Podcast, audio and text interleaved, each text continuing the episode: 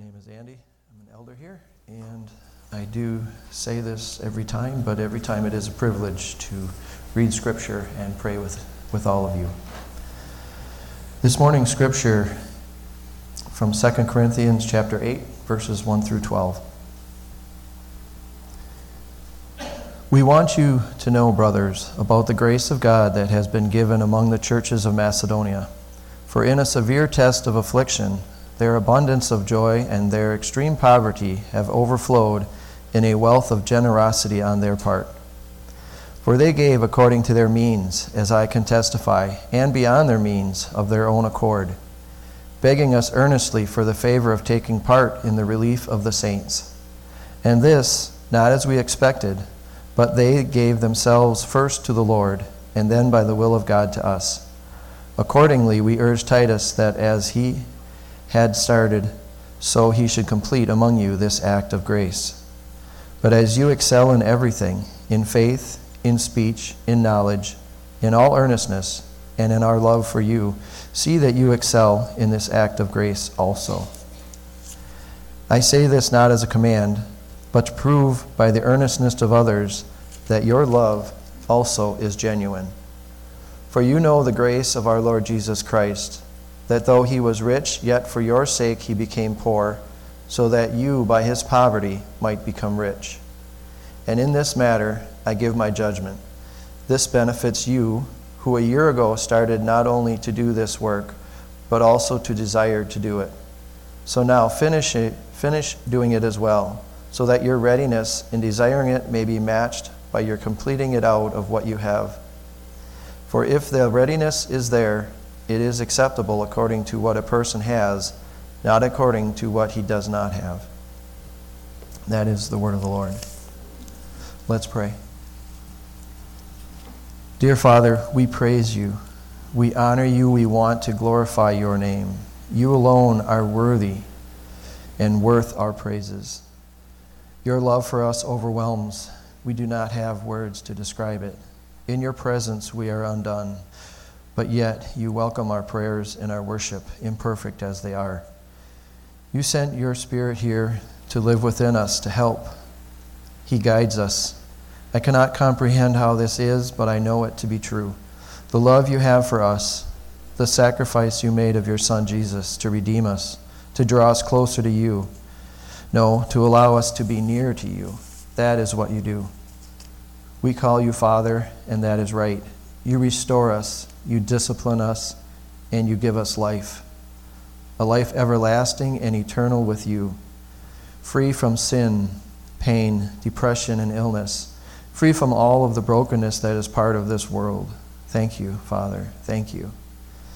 That you, for the time being, right now in this building,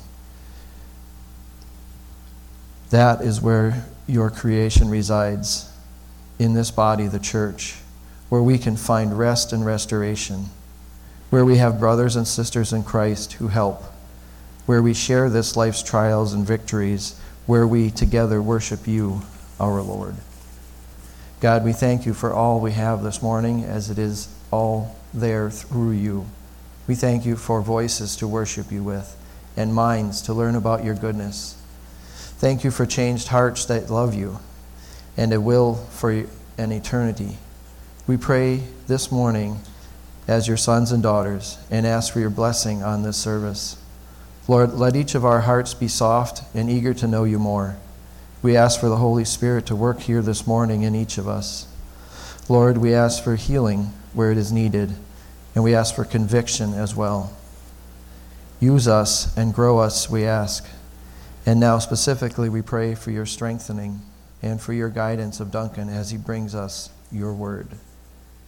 In Jesus' name, amen.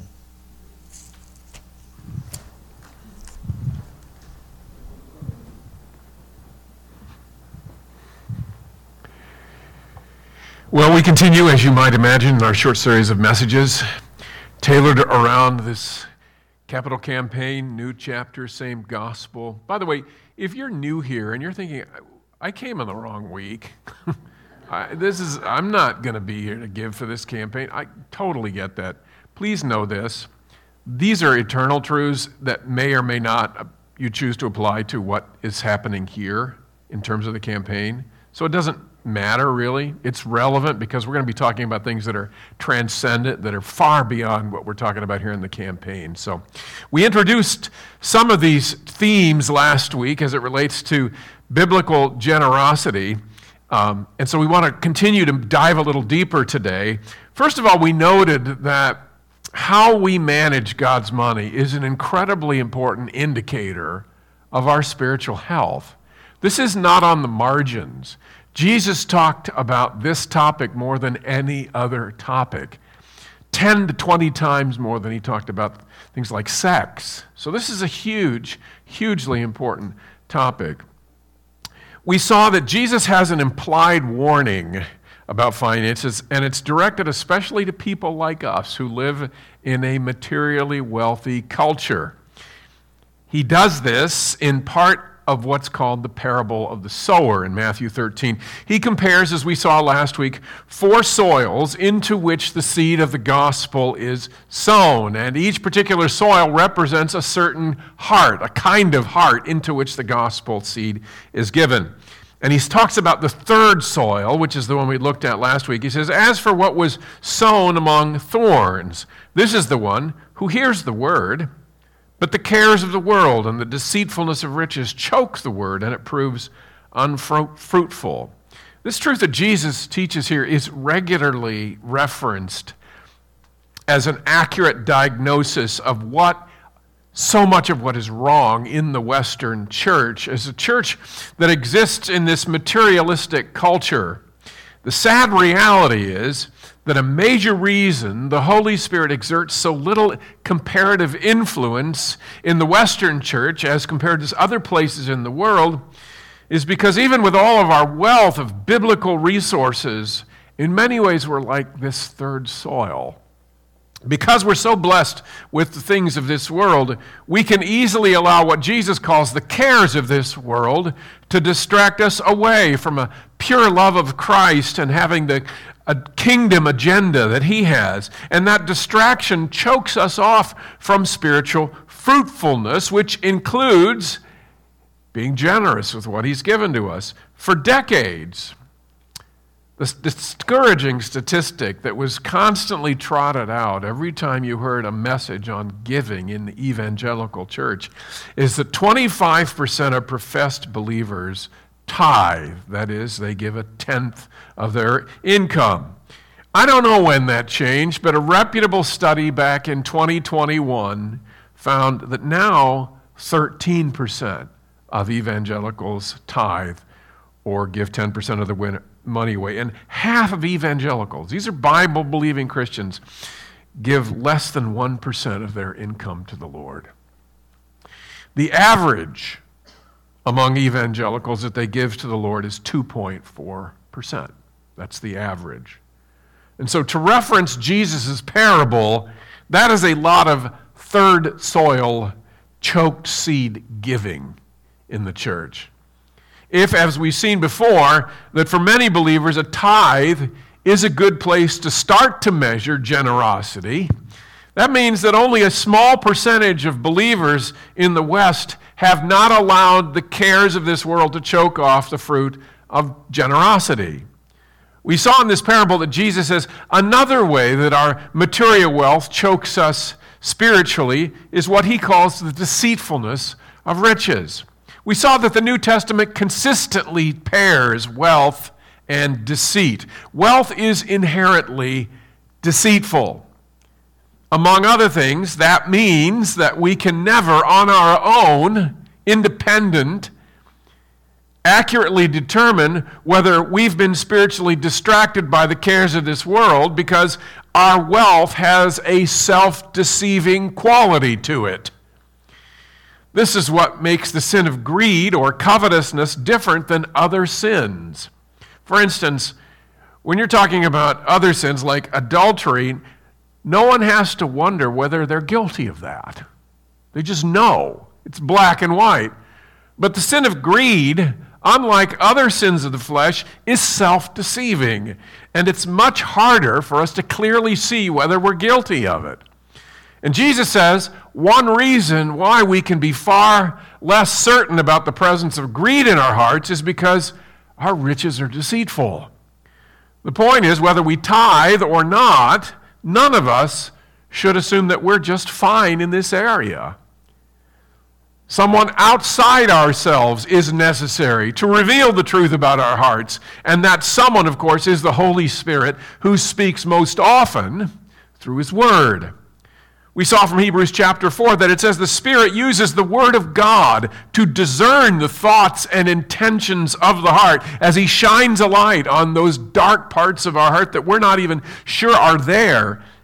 And it exposes our hidden idleness. That reveals to us previously unknown areas of greed and covetousness that we can't see on our own.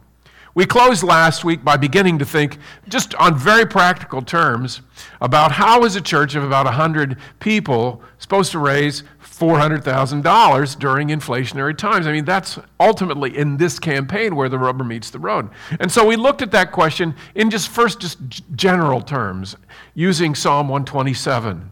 Unless the Lord builds the house, those who build it labor in vain. That means that we're only going to be able to do this as we actively trust in the Lord and look to Him to work through us.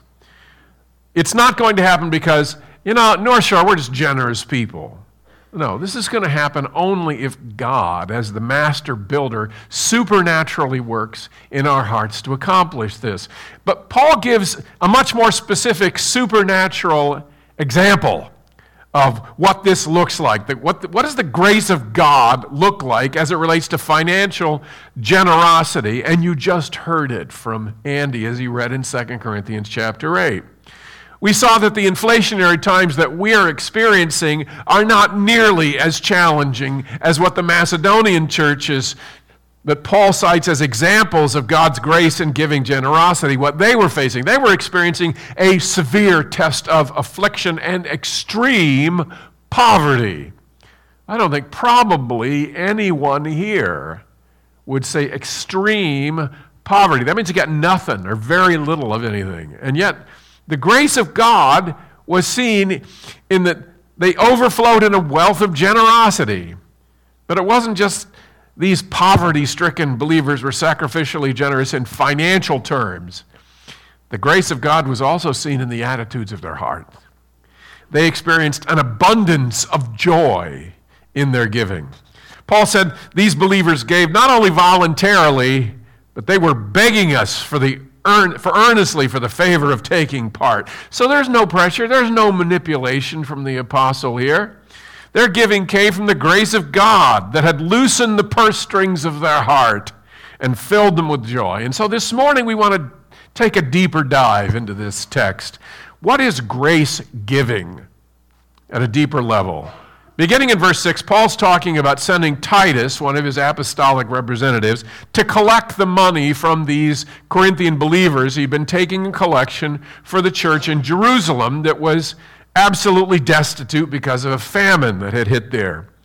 And this is what he says Accordingly, we urge Titus that as he had started, so he should complete among you this act of grace.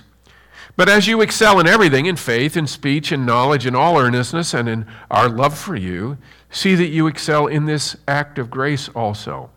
I say this not as a command, but to prove by the earnestness of others that your love also is genuine. For you know the grace of our Lord Jesus Christ, that though he was rich, yet for your sake he became poor, so that you by his poverty might become rich. As we've seen many times, when a biblical author repeats himself, especially in the span of only a few verses, that's not an accident. Under the inspiration of the Holy Spirit, that's the Holy Spirit's way of saying, This is important. So listen to this. And this word grace, or the concept of grace, he just repeats in virtually every verse here. He used it, first of all, back in verse 1 of chapter 8, where referring to this incredible generosity of the churches, he says, About the grace of God that was given among the churches of Macedonia. But now, as he turns to encourage the Corinthians to imitate this grace that he saw in the Macedonian church, he again repeatedly repeats this initiative of grace. He talks about it in verse 6 as this act of grace. Verbatim, verse 7, this act of grace. In verse 8, he repeats the truth by implication by saying of his request for them to give generously, I say this not as a command. Paul emphasizes that he's not using his apostolic authority to compel these believers to dig a little deeper or give until it hurts. It's important he, we remember how that contrasts with how he uses other areas of his apostolic authority. If believers were guilty of some scandalous sin, none of us have ever read in any of Paul's letters, I'm not issuing you a command on this. oh no, he let him have it. He issued a command stop doing this or start doing that if you're in sin. But in the area of financial generosity, Paul seems to fall over himself, clarifying that he's not commanding generosity on their part. In chapter 9, he reiterates this truth. He says, Each one must give as he has decided in his heart, not reluctantly or under compulsion, for God loves a cheerful giver. Again, Paul takes pains here to clarify, to basically draw a picture of what grace giving looks like. It's giving that is not given reluctantly or under compulsion. A reluctant giver is characterized by someone who's dealing with internal doubts and reservations about his or her giving. Well, I don't know if I should be giving this way. I mean, after all, we, we have a mortgage and we have the kids' college fund we just started, and our furnace is 20 years old. Now, those may very well be valid concerns. But in a heart impacted by God's grace, those are not overruling concerns. Because a heart impacted by the grace of God is instead busy trying to figure out what expenses in my life can I eliminate so I'll have more money to give away. That's grace. If grace is not operating in your heart and you're reluctant to give generously, that means that the only thing that will compel generosity from you is if some external force beats down your reluctance and pressures you to pry your clinging fingers off your checkbook and cough up a donation. That's what Paul talks about when he speaks of giving under compulsion. Sadly, sometimes that kind of external compulsion can come through fear, manipulation. By the way, you know, hell is filled with uh, stingy people. Just saying. or laying a guilt trip on somebody. You know, how would you like it if you were in need and someone sat on their wallet? Even worse is when you bring in, on top of that, some wretched theology to manipulate people to give. You know, if you give generously, God's going to make you wealthy beyond your wildest imagination. Those kind of external, compulsion based appeals are not directed at your heart. They're giving you your sense of fear or your sense of guilt, or even, in the case of the prosperity gospel, your greed. And sadly, those techniques can be very effective at raising money in the short term. If someone is a skilled manipulator, that can be a cash cow.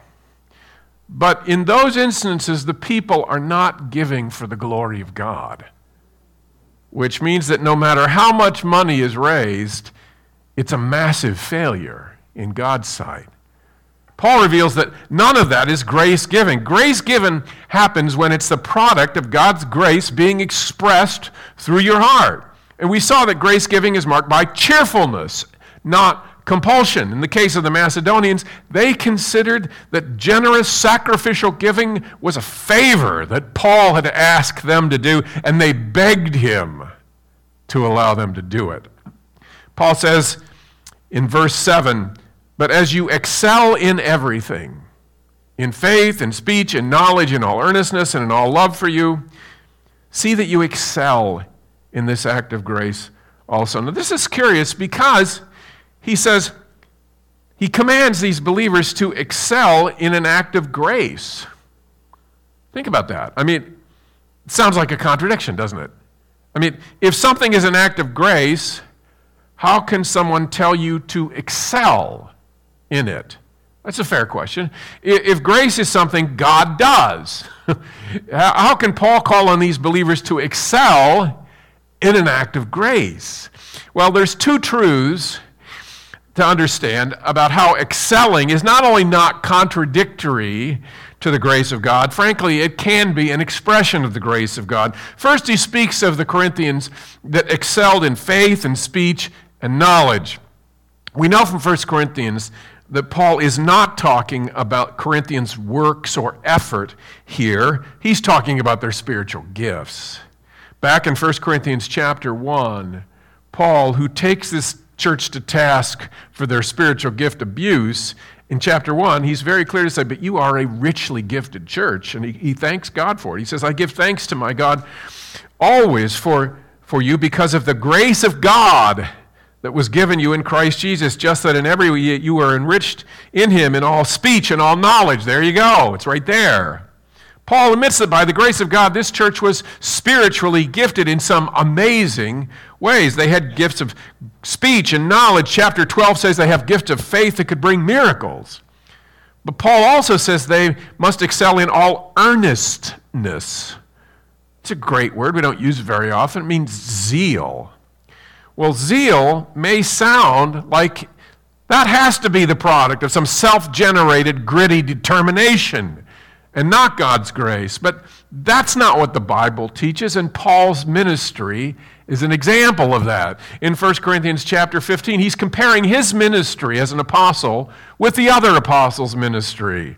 He says something very illuminating here. He says, Last of all, as to one untimely born, he, Jesus, appeared also to me for I am the least of the apostles, unworthy to be called an apostle, because I persecuted the church of God. But by the grace of God, I am what I am. And his grace toward me was not in vain. On the contrary, I worked harder than any of them, though it was not I, but the grace of God that is in me.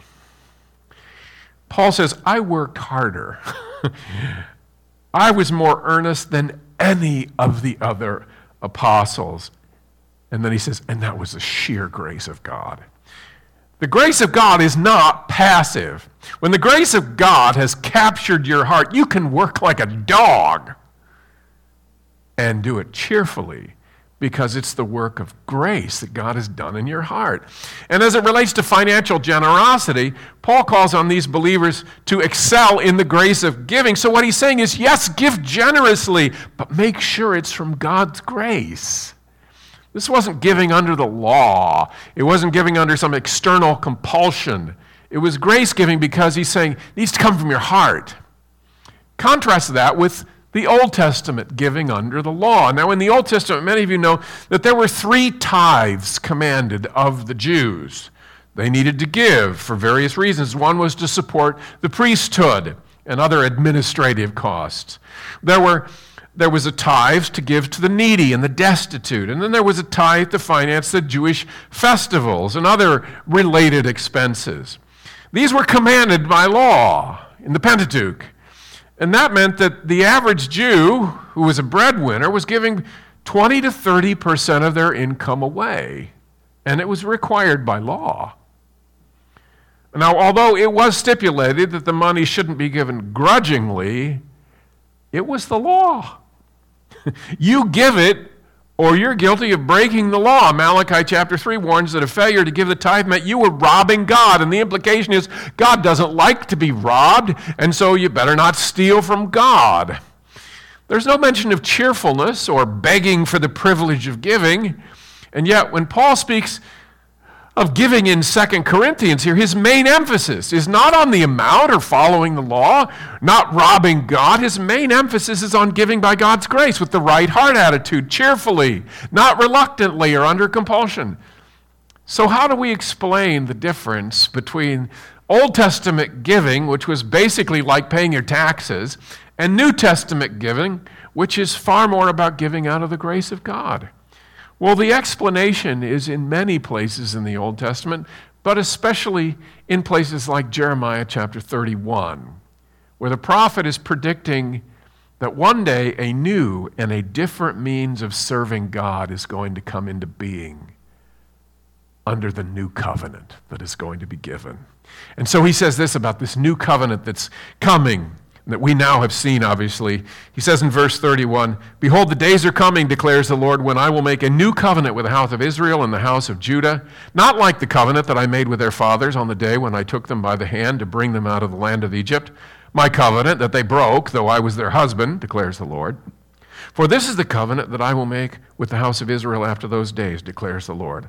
I will put my law within them, and I will write it on their hearts and I will be their God, and they will be my people. And they no longer shall each one teach his neighbor and each his brother, saying, Know the Lord, for they shall all know me. From the least of them to the greatest, declares the Lord, for I will forgive their iniquity, and I will remember their sin no more. We could spend an awful lot of time talking about New Covenant and New Covenant theology, but the main difference between Old Testament giving and New Testament giving traces back right here. In the New Covenant that God would make with his people, the law is no longer going to be on the outside like a policeman, commanding his people what they're supposed to do, and if they don't do it, judgment comes. No, by the grace of God, the law is going to be written on hearts. Our obedience will increasingly be something we want to do. In Ezekiel 36, the prophet explains how that's going to happen. And he says it's the result of the presence of the Holy Spirit that God is going to cause to dwell within his new covenant people. Not as a divine policeman, but as a personal friend. That's what, that's what Jeremiah means when he says, They will know me. This new covenant relationship is going to be marked by personal intimacy with God. And in a personally intimate relationship with God, you do what He says increasingly because you want to do it, not because He's some impersonal policeman. He's your intimate, He's your friend. Jeremiah says this new covenant relationship will be possible because God will permanently remove the one impediment that separates us from intimacy with God He's going to remove our unforgiven sin. This new covenant is rooted in the fact that God will forgive their iniquity and I will remember their sin no more. But again, it's not simply the removal of legal guilt, legal pardon, though that's there. It's more than that. This is a formation of they will know me. This is personal intimacy that the New Testament calls sonship adoption. The Spirit of God will cause us to relate to God as our Father. Of course, our sin was, we know, removed by Jesus on the cross if we're trusting in Him. Every time we celebrate the Lord's Supper, we quote Jesus at the Last Supper. It says, This cup is the new covenant that is in my blood. This is what makes possible the grace of God and the grace giving that Paul talks about here in 2 Corinthians. By the grace of God, our hearts have been transformed by the Spirit of God, and this transformation was performed through Christ and his death on the cross. And it shouldn't surprise anybody that in this treatment of grace giving, Paul references the saving work of Christ on the cross as the basis of our generosity. Paul does this by holding him up as another example of God's grace. This is what God's grace looks like. He says in verse 9, For you know the grace of our Lord Jesus Christ, that though he was rich, yet for your sake he became poor, so that you by his poverty might become rich. See, back in verse 1, Paul, as we saw last week, he holds these Macedonian churches up as examples of God's grace. But here, he holds Jesus up as the supreme example of the grace of God as it relates to giving in particular. In this context of financial generosity, he speaks of the grace of our Lord Jesus Christ, that though he was rich, yet for your sake he became poor, so that you by his poverty might become rich. Well, what does he mean here when he talks about the impoverishment of Jesus? Jesus became poor. Well, of course, he's talking about Jesus' existence before he came to earth in his incarnation. He's talking about the glory that the pre incarnate Son of God left in order to come to earth as our Savior.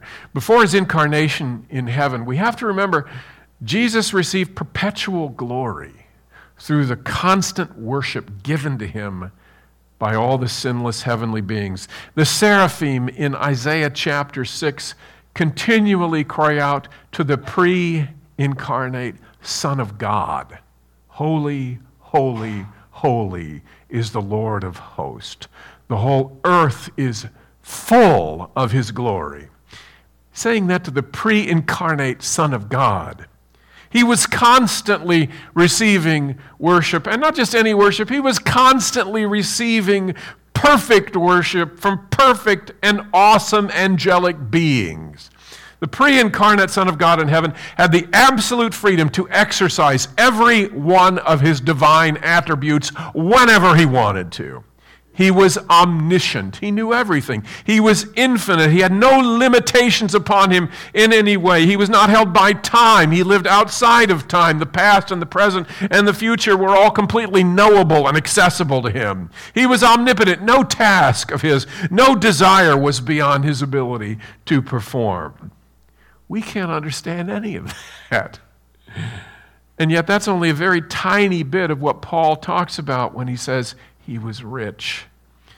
Believers will know only in glory how inconceivable Jesus' pre existence before his incarnation was. We'll only know then just a little bit of how much he gave up. And when he was born into this world, there were no sinless heavenly creatures singing his praises. Also, when he took on human flesh, Theologians like Millard Erickson says that when he took on human flesh, that was literally like putting on a straitjacket. And if you read the Gospels, it's very clear that that straitjacket kept Jesus from the independent exercise of his divine attributes. Millard Erickson says that when the second person of the Trinity became a man, that meant that each and every exercise of his divine power required the Holy Spirit to check off on that. He could never display any of his divine attributes independently apart from another member of the Godhead granting him permission. He never stopped being God in any of that.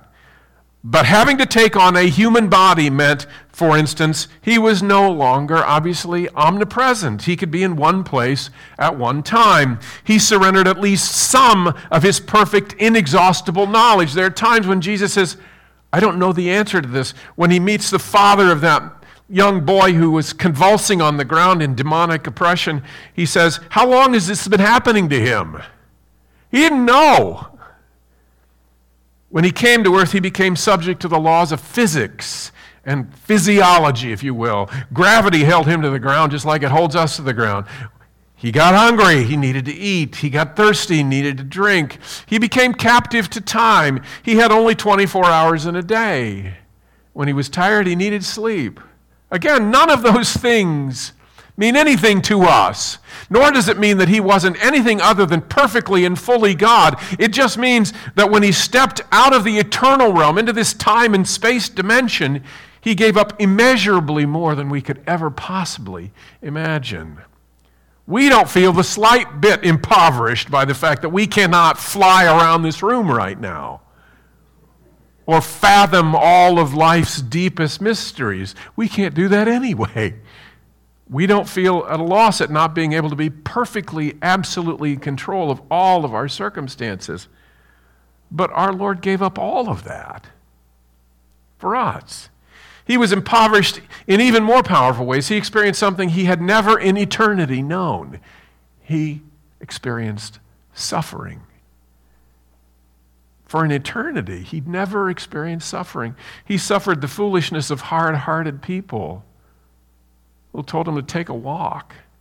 He suffered from the pain of the death of people he loved, like family members. Almost certainly, Joseph died before he grew up. Finally, he suffered from the betrayal of those who, when he needed them the most, left him high and dry. He suffered the humiliation and agony of the crucifixion by the hands of men that he created. Most of all, he suffered the inconceivable anguish when the Father, who had loved him for eternity past, instead turned away and poured out his fierce, angry wrath on him. That's what Paul's talking about when he says, For your sake he became poor, Paul says that kind of infinite impoverishment is what the grace of God looks like in its fullest expression. God's grace causes people to surrender what is most comfortable and most convenient and most enjoyable and most prized and instead give it to others and to do it cheerfully. And Jesus did all that, of course, so that you, by his poverty, might become rich. Now, that means so many things, but ultimately, what that means is that one day in glory, though we will never be God, we will be living like God. We'll be seated on the throne of God with God, Revelation says. Paul says to these Corinthians, that's what the grace of God looks like in its generosity and its ultimate expression in Christ. Mortal humans could never be that generous because we don't have any of that to give away. The point is, this is the flavor of God's grace as it relates to giving your money away. The aroma of Christ given off in his surrender of his heavenly riches so that we might become rich. When you take that generosity of God's grace in Christ and you see it in human form, it looks like these Macedonian churches. When your heart has been liberated by the gospel from the cares of this world, and when the fire of God's grace has burned away the deceitfulness of riches, that's what it looks like. So, how do we apply this? apply it a lot of ways, but just to the campaign. Well, just to put it in negative terms, does an American church made up of people who live in comparative wealth, but where the average professed believer gives 2.4% of their money away, does that smell like God's grace? It smells. That smells like people whose spiritual lives are in the life choking grip of the cares of this world and the deceitfulness of riches. As it relates to grace giving, that means that if you don't want to give generously, the grace of God is not at work within you because there's no cheerfulness at the prospect of giving sacrificially. If you're willing to give what's only convenient, that's not God's grace in us. There was nothing convenient about the cross. If you want to give only your fair share, whatever that means, Christ did far more than his fair share on the cross. If we figure out what we want to do with our money and then give what's left over, that's not the Macedonian grace of God. The question is do we want our giving to be an expression of God's grace? Or are we satisfied with giving something that can be explained perfectly by the means of good home budgeting principles. Grace giving is supernatural. Grace giving requires the Holy Spirit to make us cheerful givers. And most of all, as it relates to grace giving, we can only give by grace if we've received grace. For genuine believers, the reason why the grace of God is not very visible in their giving or other areas of their life is because you can't give what you don't have. What I mean is that this if you're a believer whose Christianity has slid back out of grace into performance based religion, your life will not smell like grace. If you can't say with deep conviction and with a glorious smile on your face that you are more sinful than you could ever know and more loved than you ever dared believe, you have no grace to give. So here's what you do. Just in light of this morning's text, sometime every day this week, Think about Christ's impoverishment, that he left the infinite riches of heaven in exchange for the straitjacket of humanity, in exchange for the pain and suffering of living in a sinful world, and the unique pain and suffering of living as our Savior. You think about all of that. Spend some time with that. And as you're thinking about that, remember one eternally important truth, and that is in eternity past, as Christ was contemplating all of that, of course, he knows the future, so he knew all it was, every strike of the hammer into his crucified flesh, he knew it all perfectly before it happened. And as he was contemplating all of that deprivation and all of that impoverishment, just remember, he was thinking of you. Do you believe that? He was thinking of you. He didn't do any of that in the abstract or in the hypothetical. This was deeply personal. Your name was all over what he did and what he gave. And so you need to think about the impoverishment, and you need to remember he did it because you were here, because you were needy, because he had chosen you. Before you had come to earth, before you'd done anything good, and when he knew every bad thing you were ever going to do, every bad thing, he said, I'm giving it all up for your name here. When that gets into your heart, you're going to be generous. You can't help but be generous because the grace of God has been planted in there. When you believe that, I don't mean know it up here. I mean, when you believe that, that's going to unlock all the covetousness and all the greed that we're tempted to have. If you make a habit of preaching the gospel to yourself, which is what I just said, your life is going to change in a lot of ways. And one of the ways is your pocketbook is going to open up. And you're going to be like the Macedonians. And you're going to be like Jesus who's willing to impoverish himself so that others might become rich and do it for the joy set before him. May God give us the grace to do that for his glory and for our joy. Let's pray.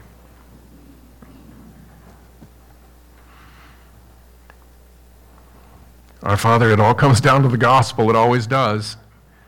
Everything flows out of the gospel. Everything goes back to the gospel. Everything starts with the gospel and, and flows back around to the gospel.